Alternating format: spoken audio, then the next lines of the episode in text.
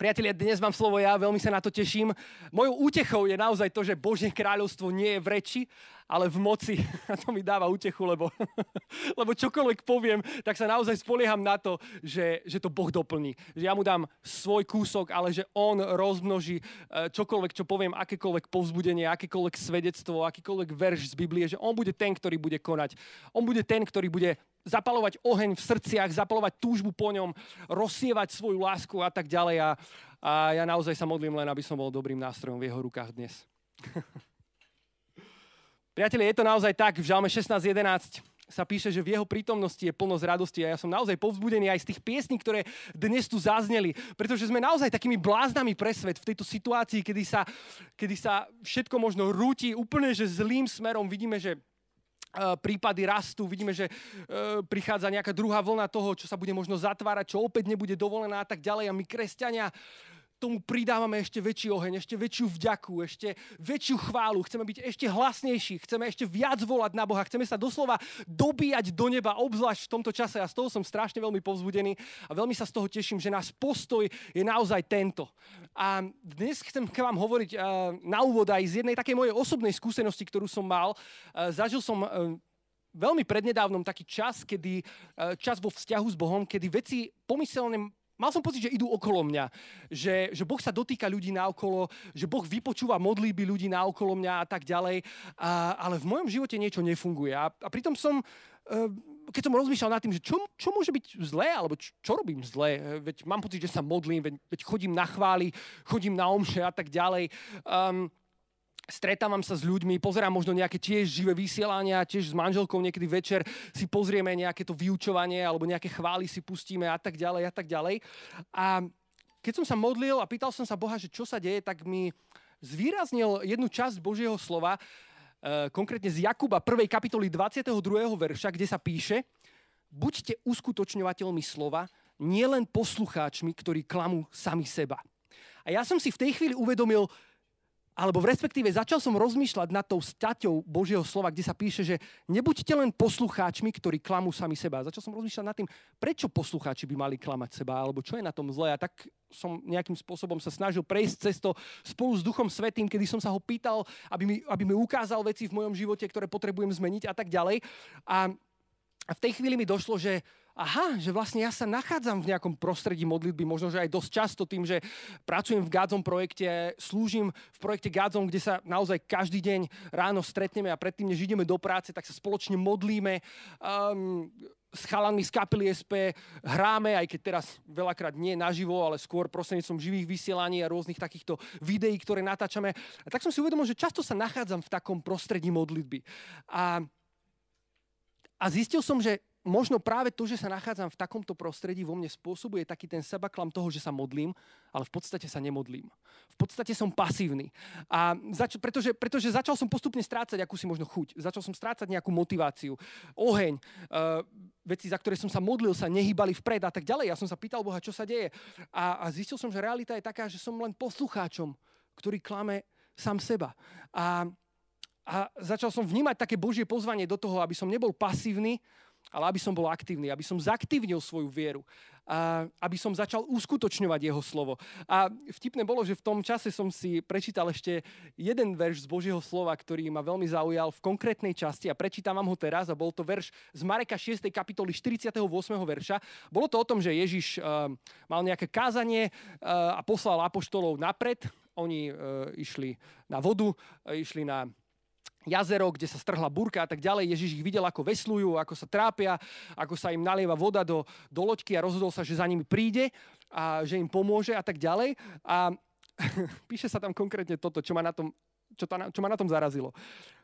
Keď ich Ježiš videl, ako sa namáhajú pri veslovaní, lebo vietor dul proti ním a nad ránom kráčajúc po mori, blížil sa k ním a chcel ich obísť tento príbeh pokračuje samozrejme tým, že oni sa ho najprv zlakli, lebo si mysleli, že je to Mátoha a tak ďalej, potom zistili, že je to Ježiš. On prišiel na loď a, a ide to ďalej, potom v tom príbehu môžete to tam kľudne dočítať, ale to, čo by som chcel zvýrazniť, je tá časť, kde hovorí, kde sa píše o tom, že blížil sa k ním a chcel ich obísť. A ja som si uvedomil, že v tomto celom, čo som prežíval, kedy tie veci išli okolo mňa, tak ma naozaj možno Ježiš obchádzal a, a, a toto slovo mi hovorí o tom, že na neho potrebujem kričať. Tak ako na neho kričali apoštoli na tej lodi, eh, na ktorej sa potápali, eh, kedy veslovali v tej búrke. A ja som si uvedomil, že som prestal kričať na Boha. Že som zostal v tej takej pas- pasivite, v tom takom sebaklame toho, že, že veď ja sa modlím a veď som pozeral toľko slov, veď aj čítam Bibliu a tak ďalej a tak ďalej. A, napríklad, a, a napriek tomu uprostred toho celého sa, sa dá zostať nečinný. A, a vnímal som naozaj veľké pozvanie do toho, aby som kričal na Ježiša, aby on neobchádzal okolo mňa v tých veciach, za ktoré sa modlím, ale aby prišiel do každej tej situácie, v ktorej sa nachádzam aj ja. Potrebujem jeho pomoc. A milujem tri príklady, ktoré chcem povedať. Veľmi sa mi páči v Ezekielovi. Um, v Ezekielovi vidíme uh, proroka Ezekiela, ktorý je pred údolím suchých kostí a tak ďalej.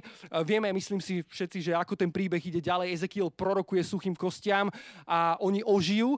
Ale to, čo ma v kontexte tohto príbehu, príbehu fascinuje, je to, že, že Boh neurobi to, že by povedal Ezekielovi, uhni Ezekiel na boky, ja ti ukážem, ako sa prorokuje. Ale hovorí tam, dokonca viackrát je tam napísané, syn človeka prorokuj. Syn človeka prorokuj. A hovorí mu, čo má prorokovať, hovorí mu, čo má hovoriť. A mne sa páči tá Božia iniciatíva v tom, že on nás pozbudzuje, neurobi to za nás, povie nám, čo máme povedať, ale chce, aby sme my otvorili svoje ústa a chce, aby sme hovorili. Pretože on naozaj vložil do našich úst moc. A my máme moc na tejto zemi odomkínať veci alebo zamkínať veci v našich životoch a v životoch ľudí okolo seba. Ďalší skvelý príklad je, je Mojžiš on sa ocitol v situácii, kedy vyviedol izraelský národ z Egypta a prišiel k Červenému moru. Proste koniec. Za ním sa valila armáda egyptianov, ktorá ho chceli, chcela zabiť. Jeho ľud, ktorý vyviedol práve z otroctva, začal reptať a začal hovoriť to, že Mojžiš a Boh nás vyviedli len preto, aby nás nezabili v Egypte, ale aby nás zabili na púšti. A Mojžiš v tomto celom chaose sa obracia na Boha a, volá na ňo. A Boh mu odpoveda spôsobom, čo, čo, čo sa ku mne utekáš? Prečo na mňa voláš? Teraz, teraz parafrázujem to slovo a, a hovorí mu, čo má robiť. Chyť palicu, buchni ňou a rozdeli sa more a vy prejdete suchou nohou. A páči sa mi to, že Boh mu hovorí, že čo voláš ku mne, Mojžiš? Proste chyť tú palicu, udri ňou a more sa roztvorí a vy prejdete suchou nohou. A, a ďalší taký príklad, ktorým ma Boh inšpiroval a myslím si, že inšpiruje aj nás k tomu, aby sme naozaj boli aktívni, aby sme neboli pasívni, aby sme hovorili, aby sme sa modlili na hlas, aby sme boli aktívni počas modlitieb, možno počas týchto živých vysielaní um, a kdekoľvek inde, je to, keď on sám utišuje búrku na lodi. Uh, kedy, kedy spí v búrke, spí uprostred búrky, apoštoli ho zobudia a povedia mu, učiteľ, hynieme, rob niečo. On sa postaví a prikáže búrke, prikáže vetru, aby sa upokojili. A oni tak urobia. A myslím si, že to je ďalší taký skvelý príklad pre nás uh, v tom byť aktívny, hovoriť do situácií v našom živote a tak ďalej. Mám pocit, že ten verš z toho Jakuba veľmi dobrý sedí aj na túto situáciu, v ktorej sa nachádzame, pretože uh, do kostolov sa možno v tejto chvíli dostane len nejakých 50 ľudí, my ostatní máme dištanc v katolíckej církvi. Uh, takisto pravdepodobne sa nestretávame na chválach, uh, BB chváli, TN chváli, HC chváli a tak ďalej a tak ďalej. Pozdravujem všetky chvály, ktoré sa dejú na Slovensku a tak ďalej. a, a viete, môže to byť pre nás naozaj taký čas, že sa staneme len takými divákmi v tom celom. A že tie veci budú proste len prechádzať okolo nás. A toto slovo z Jakuba verím, že nás naozaj pozbudzuje k tomu, aby sme boli uskutočňovateľmi slova, nielen jeho poslucháčmi, ktorí klamú sami seba. Ako to možno vidíte vy? Ako podľa vás zatiaľ prechádzame možno nejakou takou pomyselnou púšťou tejto pandémie, v ktorej sa nachádzame, v nejakej druhej, druhej vlne? Myslím si, že môžete mi dať za pravdu, nemusíte. Myslím si, že spočiatku to bolo možno taký, taký ten strach z neznámeho, keď to celé prišlo uh, pred niekoľkými mesiacmi. Tento strach nás samozrejme izoloval, bol pre nás kresťanov zároveň výzvou hľadať spôsoby, ako zostať spolu, ako zostať v spoločenstve, ako byť solou zeme a svetlom sveta. A dnes možno, že toto druhé obdobie, mohli by sme nazvať, ktoré prežívame, e, môže byť obdobím, kedy sme si na to celé už nejakým spôsobom zvykli trošku. Zvykli sme si na tie obmedzenia, zvykli sme si na menej služby, menej vzťahov, možno menej spoločenstva. A otázka pre nás všetkých možno znie, nezvykli sme si až pri veľmi. A ja sa túto otázku pýtam v prvom rade sám seba. Určite nikomu nič nevyčítam.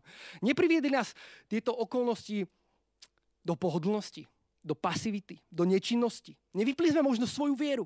Viete, ako na mobile máte tú možnosť dať ten mobil do toho airplane módu, uh, do toho letového režimu, a v ktorom pomyselne počkáme, kým bude zase všetko OK a potom vyjdeme zo svojich úkrytov.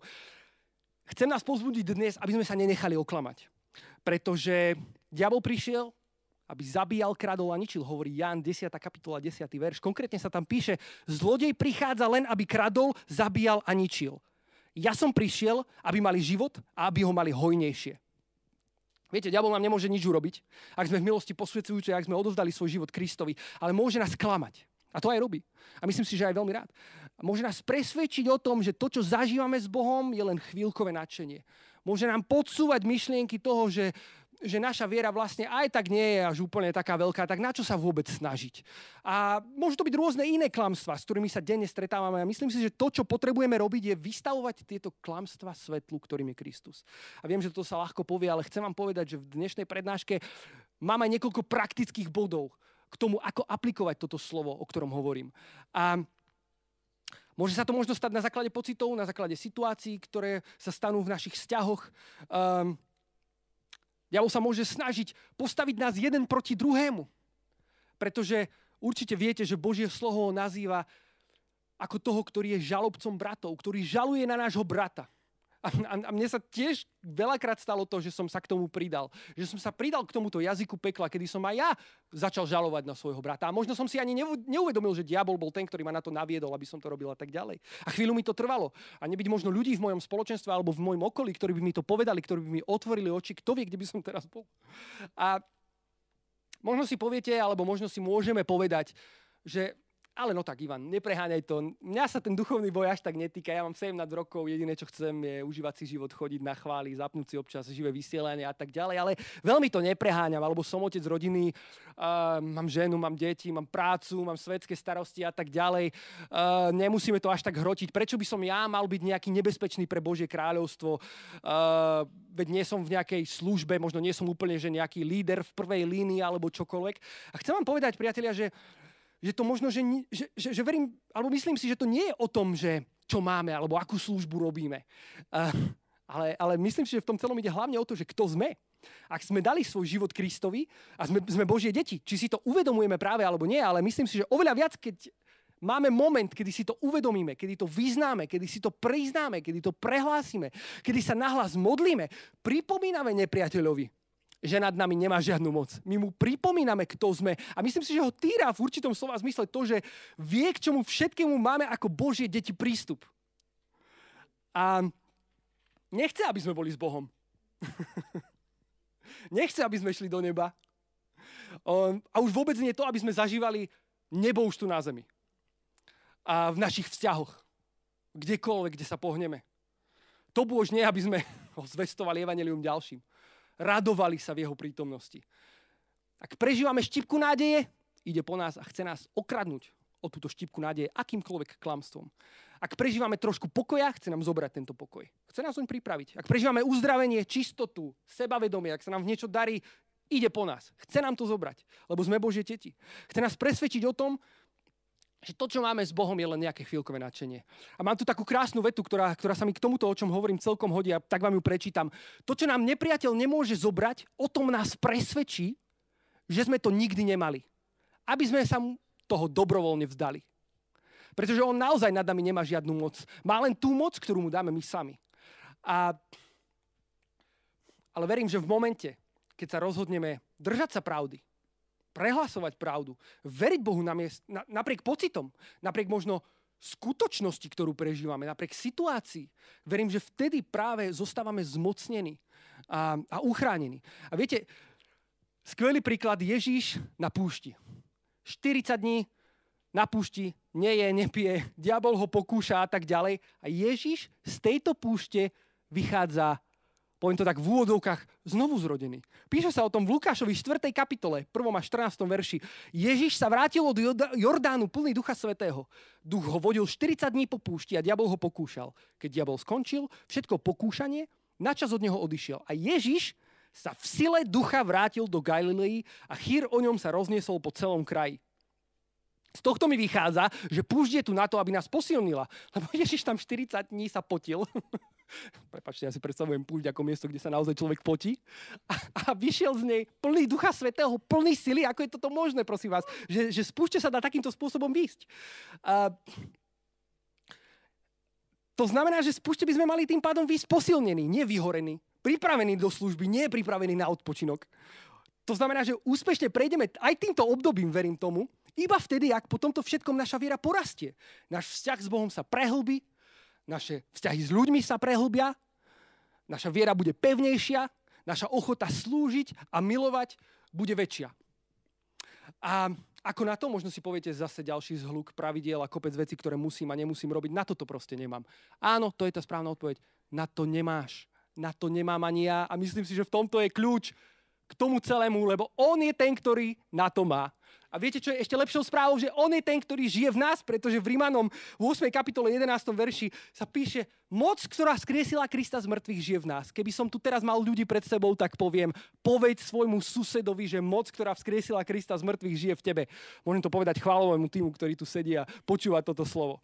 A viete, čo ma fascinuje? Že vo Filipanom 2. kapitole 13. verši sa opäť píše, že to nie je o nás, ani o našej sile zvládnuť toto celé, ale o tom spolahnúť sa na jeho silu, ktorá je v nás. O tom uvedomení si. A to vieme urobiť veľmi prakticky v akejkoľvek modlitbe.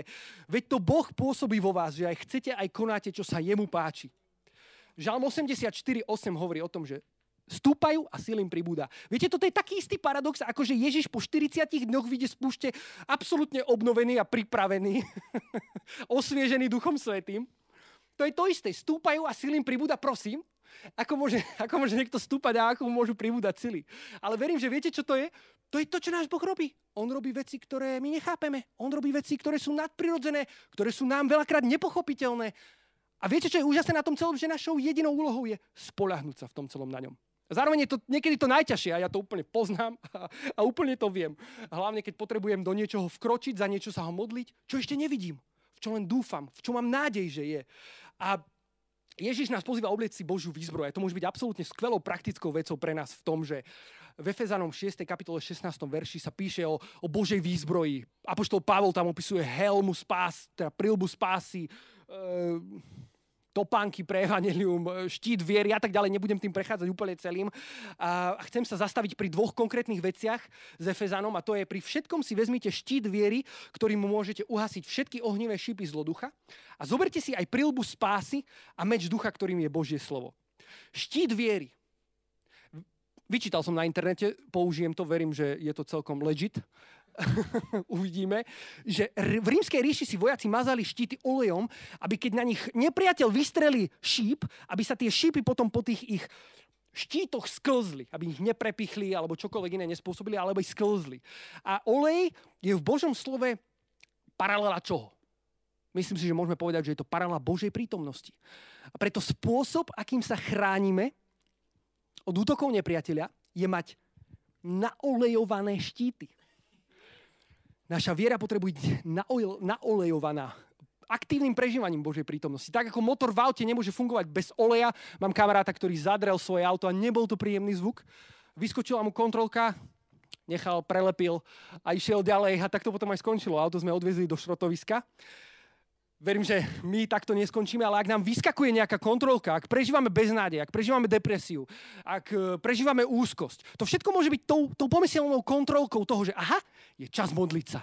Je čas volať na pána, tak ako nám to hovorí, aby sme na ňo volali. A, a je čas možno klaknúť si na kolena a hovoriť k nemu vlastnými slovami. Toto všetko môžu byť tie praktické veci a, a obliekať si tento štít viery, dávať ho pred sebou a olejovať ho Božou prítomnosťou. A meč ducha.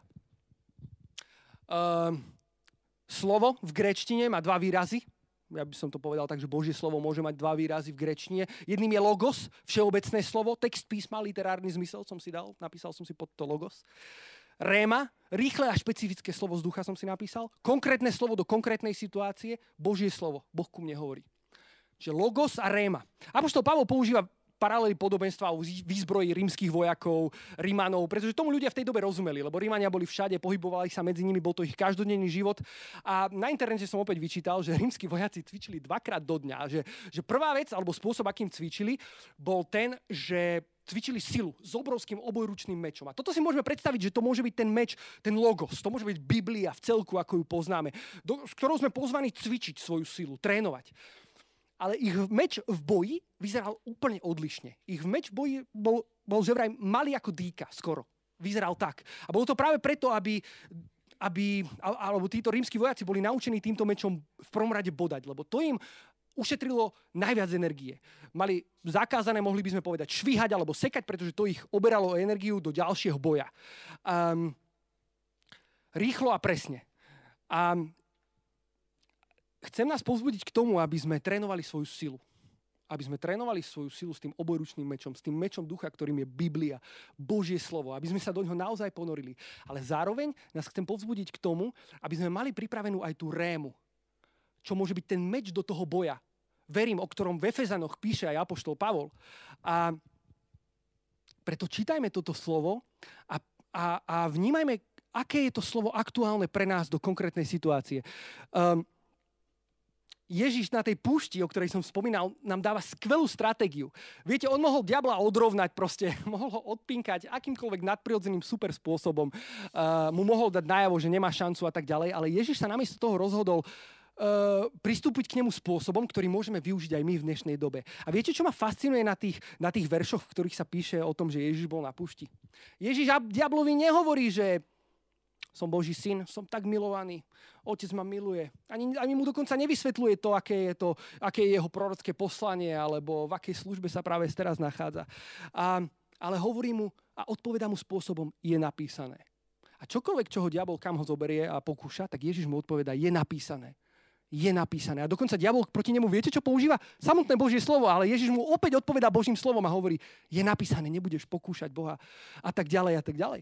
A tu prichádza, tu prichádza vyvrcholenie rémy.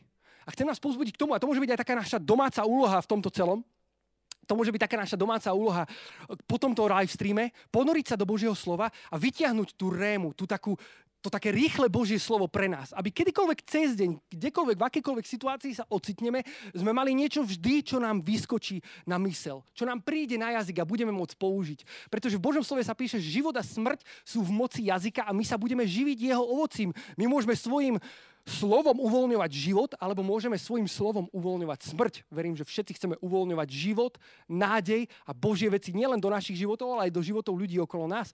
Preto nás povzbudzujem, aby sme si našli túto rému, aby sme študovali Logos, aby sme študovali Božie slovo a aby sme sa modlili, aby nám Duch Svety ukázal, aké je to konkrétne slovo, tá konkrétna réma pre náš život, pre našu situáciu. A každý máme možno obľúbený verš z Božieho slova. Ja tiež mám. Chápem, že ho máte radi a ja ho mám rád, ale povedzme si pravdu, je už 30 rokov starý a stále ho hovoríme dookola. A verím, že Boh nám chce dať nové slovo. Verím, že Boh nám chce dať čerstvé slovo pre našu aktuálnu situáciu. Aj to staré je fajn, ale pýtajme si nové, nebudeme sa vykročiť do toho nového. Nebudeme sa pýtať si slovo pre dnešok, rému pre dnešok. Študujme logos, cvičme svoju silu, používajme meč ducha a majme pripravenú aj rému nie náš obľúbený verš, ale Božie slovo pre našu aktuálnu situáciu. A to od nás vyžaduje to, aby sme sa ponorili do Božieho slova. A tak vás povzúdujem, aby toto možno bolo niečo, čo urobíte, keď skončí toto živé vysielanie, ak to ešte nemáte.